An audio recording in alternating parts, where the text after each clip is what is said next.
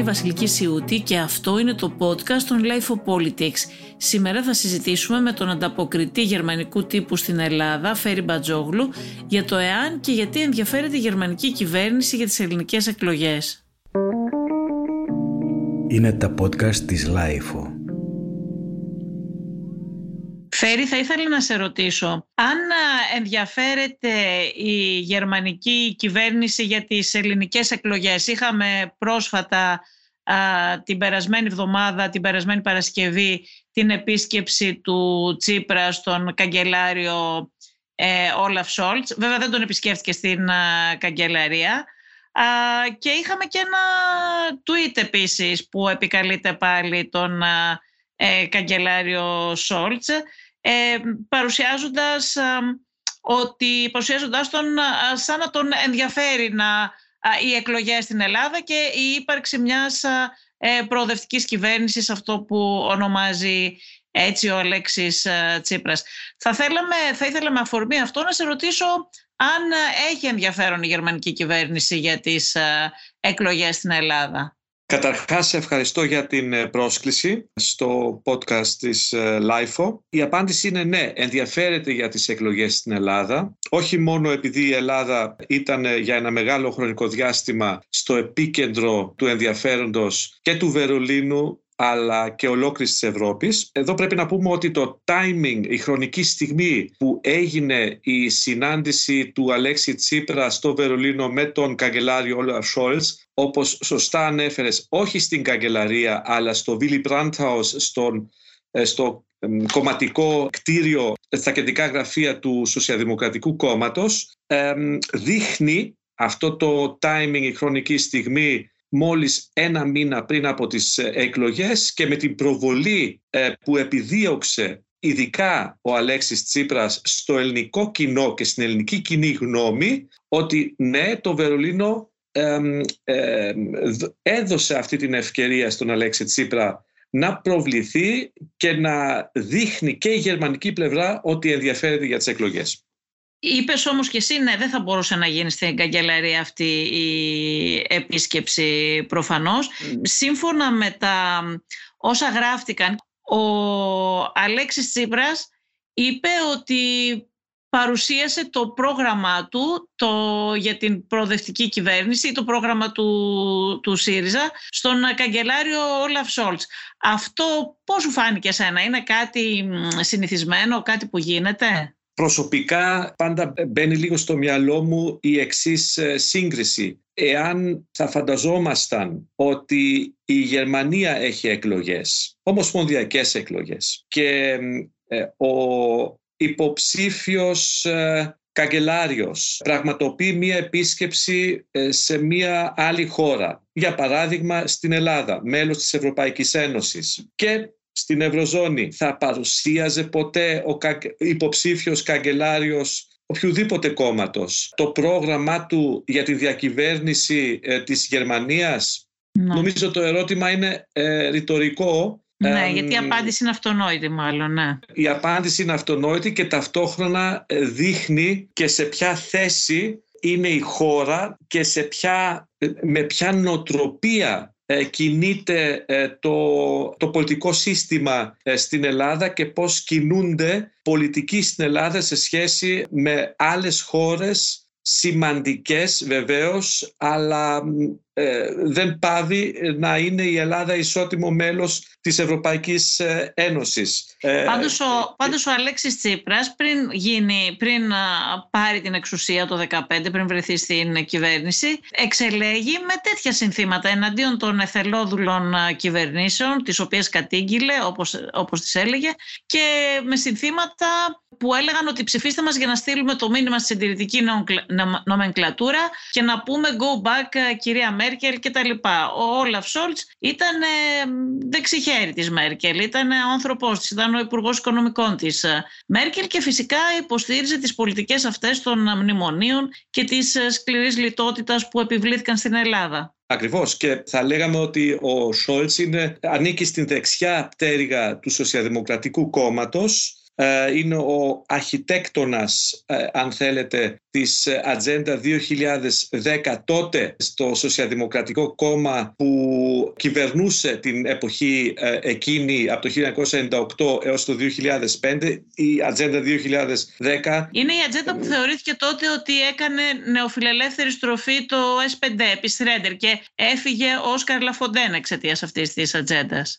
Ακριβώς ήταν η κυβέρνηση Σρούιντα τότε ε, με τους πράσινους ε, ο σχηματισμός, ο συνασπισμός. Θέλω να πω, ε, σχηματικά θα μπορούσαμε να πούμε ο Σόλτς είναι ο, Έλληνας, είναι ο Γερμανός Σιμίτης για να καταλάβουμε περίπου ιδεολογικά που κινούμεθα. Ναι, είπες για τον Τσίπρα και την στάση του απέναντι και φραστικά και ρητορικά, λεκτικά απέναντι στη Γερμανία την εποχή όταν ανέβαινε ο ΣΥΡΙΖΑ στην αντιπολίτευση ε, από το 12 ε, ήταν αξιωματική αντιπολίτευση και εγώ θα έλεγα εδώ ότι όποιος τον παρακολουθούσε από κοντά είχε την εντύπωση από αρκετά νωρίς ότι ο Τσίπρας δεν θα ήταν αυτός που παρουσίαζε στο ελληνικό κοινό και στον Έλληνα πολίτη και στον Έλληνα ψηφοφόρο ε, σε ό,τι αφορά την όλη διαχείριση ε, αυτών των καταστάσεων τότε, δηλαδή το μνημόνιο ή το αντιμνημόνιο, αυτή η διαχωριστική γραμμή πολιτική, οικονομική, κοινωνική ε, που υπήρχε τότε πολύ έντονα στο ελληνικό πολιτικό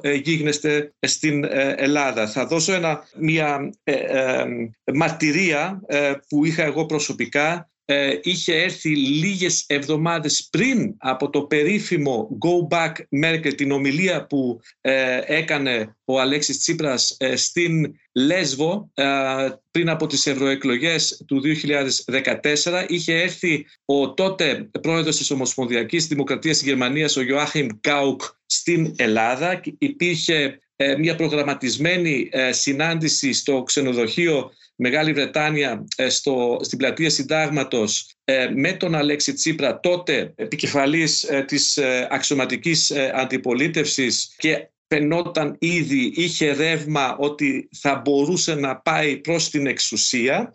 Μιλάμε για τον μήνα Μάρτη του 2014. Λοιπόν, υπήρχε αυτή η συνάντηση προγραμματισμένη. Έφτασε ο Αλέξης Τσίπρας με την συνοδεία του. Εγώ ήμουνα εκείνη την ημέρα στο ξενοδοχείο περιμένοντάς τον έφτασε από το φωγέ περπατώντας προς το σημείο συνάντησης στο βάθος του ξενοδοχείου ε, τον πλησίασε, εγώ ήμουν ακριβώς από πίσω γι' αυτό μιλάω τώρα ως αυτόπτης μάρτυρας ε, τον πλησίασε ο Γερμανός ε, πρέσβης, ο τότε Γερμανός πρέσβης ε, όλα εν κινήσει περπατώντας σιγά σιγά είχε πάρα πολύ κόσμο γύρω γύρω κάμερες και τα λοιπά ε, και τον, του είπε όταν ήταν ακριβώς δίπλα του ο Γερμανός πρέσβης και τον αντίκρισε και το κατάλαβε ποιος είναι, του είπε στα αγγλικά και αυτό το άκουσα προσωπικά ότι εγώ θέλω να έχω καλές σχέσεις με τη Γερμανία, θέλω να μιλήσουμε, θέλω να συναντηθούμε και έδωσε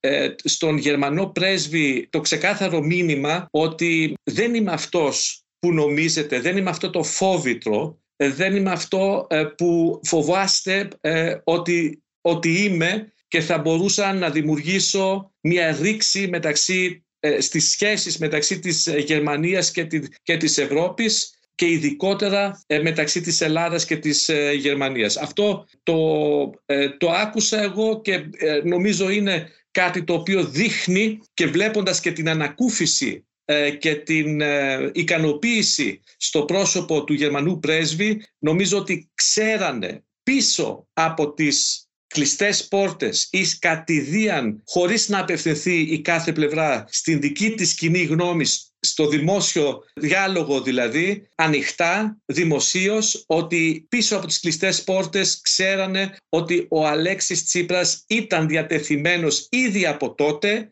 να ε, μπει σε μια διαβούλευση σε με, με μια θετική διάθεση και όχι με την διάθεση ότι θα μπορούσε να φτάσει στην δείξη. Λοιπόν, αυτό ε, νομίζω μπορεί να εξηγήσει βλέποντας αυτή την τότε εποχή ότι ήταν ένας άλλος Τσίπρας όταν μιλούσε στο ελληνικό κοινό, όταν, μιλούσε με την, ε, όταν παρουσίαζε τις θέσεις του σε σχέση με τη Γερμανία και την αντιμνημονιακή του στάση, την σκληρή στάση α, προς το ελληνικό κοινό και ήταν, υπήρχε ο πολιτικός Τσίπρας, ο οποίος στην πράξη ε, έδειχνε ότι δεν θα έφτανε ποτέ σε αυτό το σημείο που έδειχνε προς το ελληνικό λαό. Και κάπως έτσι δηλαδή φτάσαμε από το go back ε, κυρία Μέρκελ στο να γίνει ο αγαπημένος Έλληνας πολιτικός ε, της ε, γερμανικής κυβέρνησης μάλλον. Και ειδικότερα της, της καγκελάριο Μέρκελ. Μην ξεχνάμε ότι ο Αλέξης Τσίπρας ήταν ο μοναδικός εκ των τριών πρωθυπουργών ε, της ε, μνημονιακής εποχής. Εδώ πρέπει βέβαια να πούμε και κάτι ακολούθως αν έχει τελειώσει αυτή η μνημονιακή εποχή, αλλά προχωρώ στον συλλογισμό. Ε, ήταν ο μοναδικός από τους τρεις πρωθυπουργούς, δηλαδή ε, Γιώργο Παπανδρέου, μνημόνιο 1, Αντώνη Σαμαρά, μνημόνιο 2 και Αλέξη Τσίπρα, μνημόνιο 3, ε, που ολοκλήρωσε το μνημόνιο. Οι προηγούμενοι δεν πρόλαβαν να το ολοκληρώσουν. Ήταν ο τρίτος πρωθυπουργός της Ελλάδας, ο οποίος εκείνος τελείωσε το δικό του μνημόνιο. Έτσι, ε, το ολοκλήρωσε. Καλά, αυτή είναι και η ε, δική μου προσωπική άποψη ότι δεν έχουμε βγει από τα μνημόνια με την έννοια ότι τα μνημόνια ολοκληρώθηκαν, δεν καταργήθηκαν. Όταν ο Αλέξης Τσίπρας και όχι μόνο και άλλοι πριν από αυτόν όταν μιλούσαν για έξοδο από το μνημόνιο εννοούσαν την κατάργηση των μνημονίων και την κατάργηση των μνημονιακών μέτρων και νόμων. Οι κυβερνήσεις αυτές και ειδικά η τελευταία κυβέρνηση ολοκλήρωσε τα μνημόνια, ολοκλήρωσε την υλοποίηση των απαιτήσεων και Αυτό σήμερα θα μπορούσαμε να μιλήσουμε για έξοδο από τα μνημόνια αν είχαν καταργηθεί όλα αυτά τα μέτρα. Κάτι που δεν έχει συμβεί βέβαια αυτό που τελείωσε και από αυτό που βγήκε η Ελλάδα το καλοκαίρι του 18, τον Αύγουστο του 18, ήταν η χρηματοδότηση, για την ακρίβεια, η δανειοδότηση εκ μέρους ε, των εταίρων προς την Ελλάδα, αλλά σε ό,τι αφορά το σκέλος της, ε, του νομοθετικού έργου, των υπουργικών αποφάσεων, των διοικητικών αποφάσεων και μιλάμε εδώ για πάνω από 700 ε, ε, νόμους μνημονιακούς, χιλιάδες υπουργικές αποφάσεις και δεκάδες χιλιάδες διοικητικές αποφάσεις, από αυτές θεωρώ ότι έχουν τροποποιηθεί ή καταργηθεί ελάχιστες, ε, ελάχιστοι νόμοι, ελάχιστοι νόμοι και ε, μετά και από δικαστικές αποφάσεις που υπήρχαν εδώ σε, ε, από ανώτατα δικαστήρια αλλά ο πυρήνας του νομοθετικού έργου του πρώτου, του δεύτερου και του τρίτου μνημονίου, δηλαδή η εσωτερική υποτίμηση, ε, μείωση μισθών ε, και συντάξεων, η ευελιξία, όπως λέγεται το flexibility στην αγορά εργασίας, κατάργηση συλλογικών συμβάσεων, όλα αυτά τα πράγματα βεβαίως στο μεγαλύτερο του μέρος, βεβαίως και η ιδιωτικοποίησης, ε, η δημόσια περιουσία στο ΤΑΙΠΕΔ και όλα αυτά τα πράγματα βεβαίως δεν έχουν καταργηθεί και συνεχίζονται. Οπότε, ε, ναι, ακριβώς. το υπερδαμείο είναι εκεί. Δεν, δεν, δεν γυρίσαμε στην προηγούμενη κατάσταση. Ακριβώς. Άρα έχουμε, δεν έχουμε, έχουμε το τέλος της δανειοδότησης, μάλιστα, αλλά δεν έχουμε το τέλος των μνημονίων σε ό,τι αφορά τους νόμους. Το Θα τέλος της μνημονιακής πολιτικής. Ναι. Ακριβώς. Αυτό που ονομάστηκε έτσι. Σε μια, Φέρει, θέλω να σε ρωτήσω και κάτι άλλο. Διαβάσαμε σε ένα από τα μέσα τα φιλικά προς τον ΣΥΡΙΖΑ ε, ότι ο Αλέξης Τσίπρας δέχτηκε ας πούμε τα συγχαρητήρια ξανά από τον ε, καγκελάριο Σόλτς για την συμφωνία των Πρεσπών και ότι υπήρξε κάποια συζήτηση ε, για το αν θα υπάρξει ε, μια άλλη κυβέρνηση στην Ελλάδα και ταυτόχρονα υπάρξει και μια αλλαγή στην Τουρκία, αν θα μπορούσαν να δούνε μια αντίστοιχη επίλυση, σαν αυτή τη συμφωνία των Πρεσπών, μια αντίστοιχη επίλυση και ελληνοτουρκικών προβλημάτων.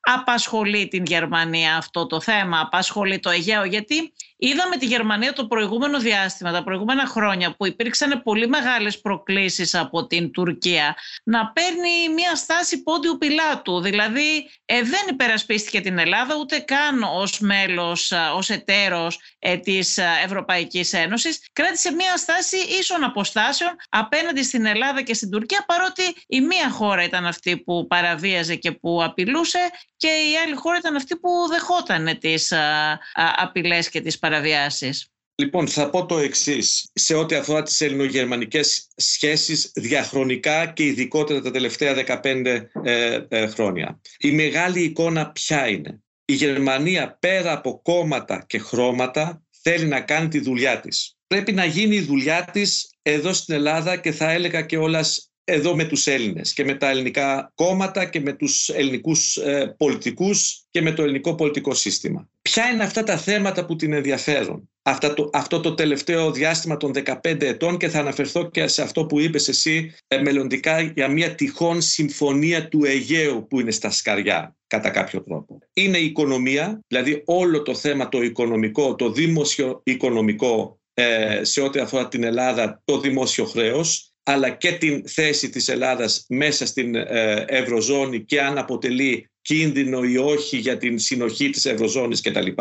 Το δεύτερο είναι το προσφυγικό, επίσης πολύ σημαντικό θέμα. Και το τρίτο είναι τα θέματα της εξωτερικής πολιτικής, της διεθνής πολιτικής, των σχέσεων των κρατών και γενικότερα την εξέλιξη της όλης περιοχής εδώ στην νότιο-ανατολική Ευρώπη που βέβαια η Ελλάδα παίζει λόγω της θέσης της και λόγω της πορείας της και της ε, σχέσης της με τα ε, γειτονικά κράτη ένα πολύ σημαντικό ρόλο. Εγώ θα ξεκινούσα ήδη πριν φτάσω στα ελληνοτουρκικά ε, στο, στα, στο θέμα των Δυτικών Βαλκανίων. Δείχνει ο ίδιος ο Όλαφ Σολτς ως καγκελάριος αλλά και η κυβέρνηση του ε, συνολικά και αναφέρουμε εδώ ειδικότερα στην ε, πράσινη ΥΠΕΞ την Αναλένα Μπέρμποκ ότι δείχνουν ένα ιδιαίτερο ενδιαφέρον για τα Δυτικά Βαλκάνια. Δηλαδή τα έξι κράτη ε, που αποτελούν τα Δυτικά Βαλκάνια περιλαμβάνοντας και το Κόσοβο το οποίο ως γνωστόν δεν έχει αναγνωριστεί από την Ελλάδα και άλλα τέσσερα κράτη της Ευρωπαϊκής Ένωσης. Από ό,τι ξέρω ε, πάντως αυτό μια παρένθεση φέρει υπήρχε αρκετή πίεση στην κυβέρνηση Μητσοτάκη για την αναγνώριση του Κωσυφοπεδίου και δεν ξέρω, δεν, δηλαδή κάποια στιγμή έδειξε η κυβέρνηση σαν να πάει να κινηθεί σε αυτό το θέμα, αλλά δεν κινήθηκε τελικά. Ναι, ε, αυτό ισχύει. Βέβαια, ε, θεωρώ ότι η Ελλάδα, αλλά γενικότερα, αν δούμε και τα άλλα τέσσερα κράτη της Ευρωπαϊκής Ένωσης, Ισπανία, Ρουμανία, ε, Σλοβακία, η οποία δεν έχουν αναγνωρίσει, και Κύπρος βεβαίως, έτσι, συν η Ελλάδα, η οποία δεν έχουν αναγνωρίσει την το Κόσοβο μέχρι τώρα. Αυτό έχει, έχει και σχέση βεβαίως με, την, με τις σχέσεις μεταξύ του Κωσόβου και της Σερβίας. Ε, δηλαδή ε, δεν είναι μόνο μια απόφαση της Ελλάδας, να το πούμε έτσι, και της πίεσης προς της Ελλάδας ε, να αναγνωρίσει το Κόσοβο. Αυτό θα μπορούσε να, να υπήρξε ένα τέτοιο θέμα αν είχαν αναγνωρίσει ε, και τα άλλα κράτη της Ευρωπαϊκής Ένωσης που δεν την έχουν, έχουν αναγνωρίσει ακόμα το ε, Κόσοβο. Ε, εντάξει, αλλά φέρει τα περισσότερα κράτη δεν το κάνουν ακριβώς για λόγους αλληλεγγύης προς τη Σερβία. Η Ισπανία το κάνει γιατί έχει τους δικούς της φόβους για την Καταλωνία. Και η ναι, Ελλάδα επίσης δεν είμαι πολύ σίγουρη το κάνει για λόγους αλληλεγγύης προς τη Σερβία. Νομίζω ότι φοβάται το θέμα της ε, τι θα σημαίνει αυτό για, τη, για την Κύπρο. Εγώ θεωρώ ότι σε ό,τι αφορά το Κόσοβο, η, το Βερολίνο και ειδικότερα η Ευρωπαϊκή Ένωση ε, ε, διαχρονικά πιέζει τα πέντε κράτη της Ευρωπαϊκής Ένωσης που δεν έχουν αναγνωρίσει ακόμα το Κόσοβο για να είναι έτοιμη τη χρονική στιγμή που τα έχουν βρει, το λέω έτσι λίγο απλοϊκά, το Βιλιγράδι με την Πρίστινα, ότι είναι έτοιμη δηλαδή για την, την αποκατάσταση των σχέσεων τους για να γίνει μετά αυτή η επόμενη κίνηση και από τα άλλα πέντε κράτη. Έτσι. Εγώ νομίζω αυτή είναι η σειρά των ε, πραγμάτων. Ε, μέχρι τότε γίνονται όλα σαν προετοιμασία να φτάσουμε στο, για να είναι όλοι έτοιμοι τη χρονική στιγμή χ για να γίνει αυτή η επόμενη κίνηση. Αλλά ε, ήθελα να πω ότι τα Δυτικά Βαλκάνια γενικότερα και η πορεία τους προς την Ευρωπαϊκή Ένωση φαίνεται ότι ενδιαφέρουν ζωηρά την κυβέρνηση Σόλτς. Ειδικότερα μετά τις εξελίξεις από τον Φλεβάρι του 22 σε ό,τι αφορά το Ουκρανικό δείχνει μια μεγάλη δραστηριότητα και ε, δείχνει μια μεγάλη θέληση να, ε, να επιταχυνθεί αυτή η πορεία προσέγγισης και ένταξης σε τελικό στάδιο αυτών των χωρών στην Ευρωπαϊκή Ένωση. Και εδώ βεβαίως η Αθήνα παίζει ένα μεγάλο ρόλο ε, γιατί είναι μια χώρα της περιοχής όπως είναι η Ρουμανία και λίγο πιο μακριά η, η, η Κύπρος, λιγότερα η Σλοβακία και λιγότερα η Ισπανία, αλλά έχει ε, ζωτικά συμφέροντα και η Ελλάδα περισσότερα σε αυτή την περιοχή. Οπότε αυτό την ενδιαφέρει ε, να υπάρχει μια κυβέρνηση δηλαδή που είναι θετική προς αυτή την ε, κατεύθυνση. Και εδώ δείχνει ο Αλέξης Τσίπρας επειδή έχει υπάρξει πρωθυπουργός που στην δική του θητεία ε, υπήρξε αυτό με την δική του οπτική αλλά και αυτό ταυτίζεται βεβαίως με την οπτική του Βερολίνου αυτό το μεγάλο επίτευγμα της Συμφωνίας ε, των ε, Πρεσπών και έχει βραβευτεί μάλιστα στη, μαζί με τον Ζοραντζάεφ στη Γερμανία για, αυτό το, για αυτή την συμφωνία ότι δείχνει στο Βερολίνο και το Βερολίνο νομίζω το πιστεύει απόλυτα ότι είναι ένας άνθρωπος ο οποίος στα Βαλκάνια έχει πλέον και την φήμη ε, το, το να μπορεί να πετύχει και να συμβάλλει σε μια, ε, σε μια πορεία τέτοια η οποία μπορεί να εξασφαλίσει και τα συμφέροντα της Γερμανίας στην περιοχή, δηλαδή να ενταχθούν αυτές οι χώρες στην Ευρωπαϊκή Ένωση. Και αυτό έδειξε νομίζω και παρουσίασε και στην, στο Βερολίνο σε ό,τι αφορά τώρα για τα ελληνοτουρκικά και τυχόν συμφωνία του Αιγαίου στα πρότυπα, δηλαδή της συμφωνίας των Πρεσπών, βέβαια πολύ πιο περίπλοκο το θέμα των ελληνοτουρκικών ε, σχέσεων, έχει με πιο μεγάλη διάσταση ε, ε, το όλο θέμα. νομίζω ότι εδώ δείχνει ο, ο Αλέξης Τσίπρας, αλλά δείχνει και το Βερολίνο ότι πράγματι ο ΣΥΡΙΖΑ ως ένα κόμμα το οποίο δείχνει συμπαγές σε αυτό το θέμα, την επίλυση δηλαδή των ε, διαφορών με την Τουρκία δείχνει ότι θα μπορούσε να είναι στα μάτια του Βερολίνου και ειδικότερα της κυβέρνησης ε, Σόλτς ένας ε, παράγοντας σημαντικός για να πετύχουν τον στόχο όταν υπάρξει αυτό το περιβόητο παράθυρο ευκαιρίας όπως υπήρχε χρησιμοποιώ αυτή τη λέξη ή τη φράση που χρησιμοποιήθηκε και στο θέμα ε, της Συμφωνίας ε, των Πρεσπών. Αυτό το περιβόητο παράθυρο ευκαιρίας, αν δηλαδή η συγκυρία ε, και στην Αθήνα και στην Άγκυρα θα είναι τέτοια η οποία θα επιτρέψει μια τέτοια συμφωνία του Αιγαίου. Θεωρείς λοιπόν εσύ ότι η γερμανική κυβέρνηση ε, όντως προτιμάει τον Αλέξη Τσίπρα. Για παράδειγμα, έναντι του Μητσοτάκη ή του Ανδρουλάκη; Θυμίζω ότι με τον Ανδρουλάκη είχε γίνει και μια συνάντηση του Προέδρου του Σοσιαλδημοκρατικού Κόμματος, του S5. Είχε έρθει εδώ στην Αθήνα και τον είχε συναντήσει.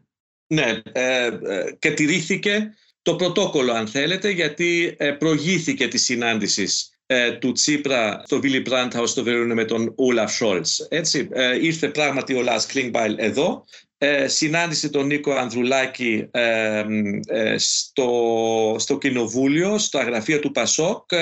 είχαν μια έτσι, σε πολύ καλό κλίμα συνάντηση που τόνισε και ο ίδιος ο Λάς Κλίνγκμπαϊλ ότι το S5 στο αδελφό του κόμμα στο ε, ΠΑΣΟΚ ε, ε, θα προσφέρει όλη τη βοήθεια που θέλει και την υποστήριξη για να έχει το καλύτερο δυνατό αποτέλεσμα το ΠΑΣΟΚ στις εκλογές της 21ης Μαΐου.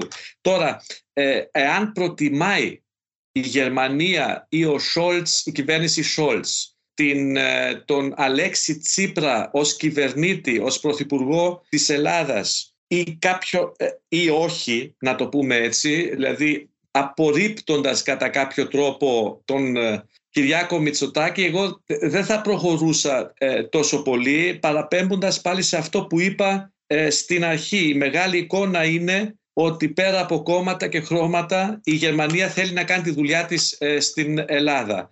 η, δείχνει ο Αλέξης Τσίπρας πάντως να είναι εκείνος ο οποίος τουλάχιστον σε ό,τι αφορά τον ίδιο αλλά σε ό,τι αφορά το κόμμα του ότι δεν θα συναντήσει καθόλου ε, αντιστάσεις ή αντιρρήσεις ή μια εσωκομματική αντιπολίτευση. Και αυτό είναι σημαντικό θα έλεγα. Ε, προς αυτή την ε, τυχόν συμφωνία ε, του Αιγαίου που θα ε, σημαίνει ότι πρέπει να γίνει, γίνουν συμβιβασμοί. Εγώ δεν κρίνω τώρα, εγώ προσπαθώ να αναλύσω και από τις δύο πλευρές, δηλαδή και από την Ελλάδα και από την Τουρκία, αλλά για την Ελλάδα σε ό,τι αφορά κάποια θέματα τα οποία θεωρούνται για δεκαετίες στην Ελλάδα ε, ταμπού ε, θα έλεγα ή πολύ δύσκολα ε, έτσι για να μπορεί να υπάρξει οποιαδήποτε υποχώρηση γιατί θεωρούνται κυριαρχικά δικαιώματα της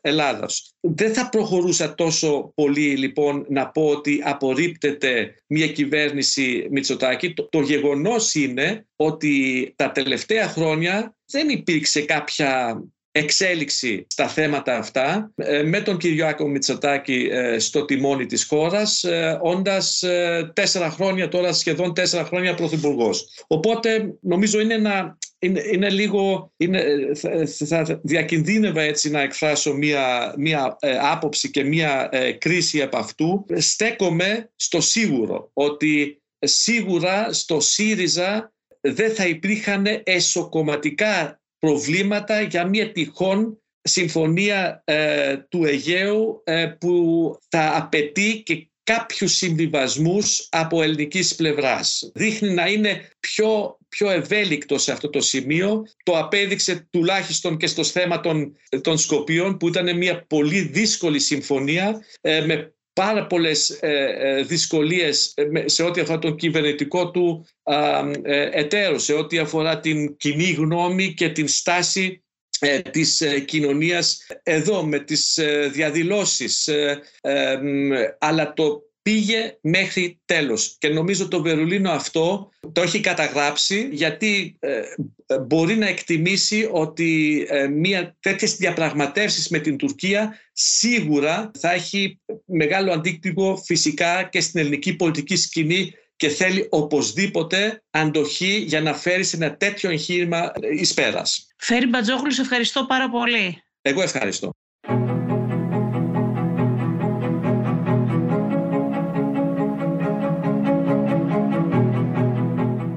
Ακούσατε τη Βασιλική Σιούτη και το Life of Politics. Σήμερα συνομιλήσαμε με τον ανταποκριτή γερμανικού τύπου στην Ελλάδα, Φέρι Μπατζόγλου. Στην παραγωγή και την επιμέλεια ήταν η Μερόπη Κοκκίνη.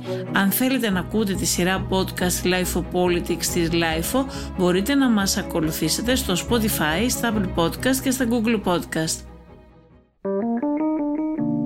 Είναι τα podcast της Life.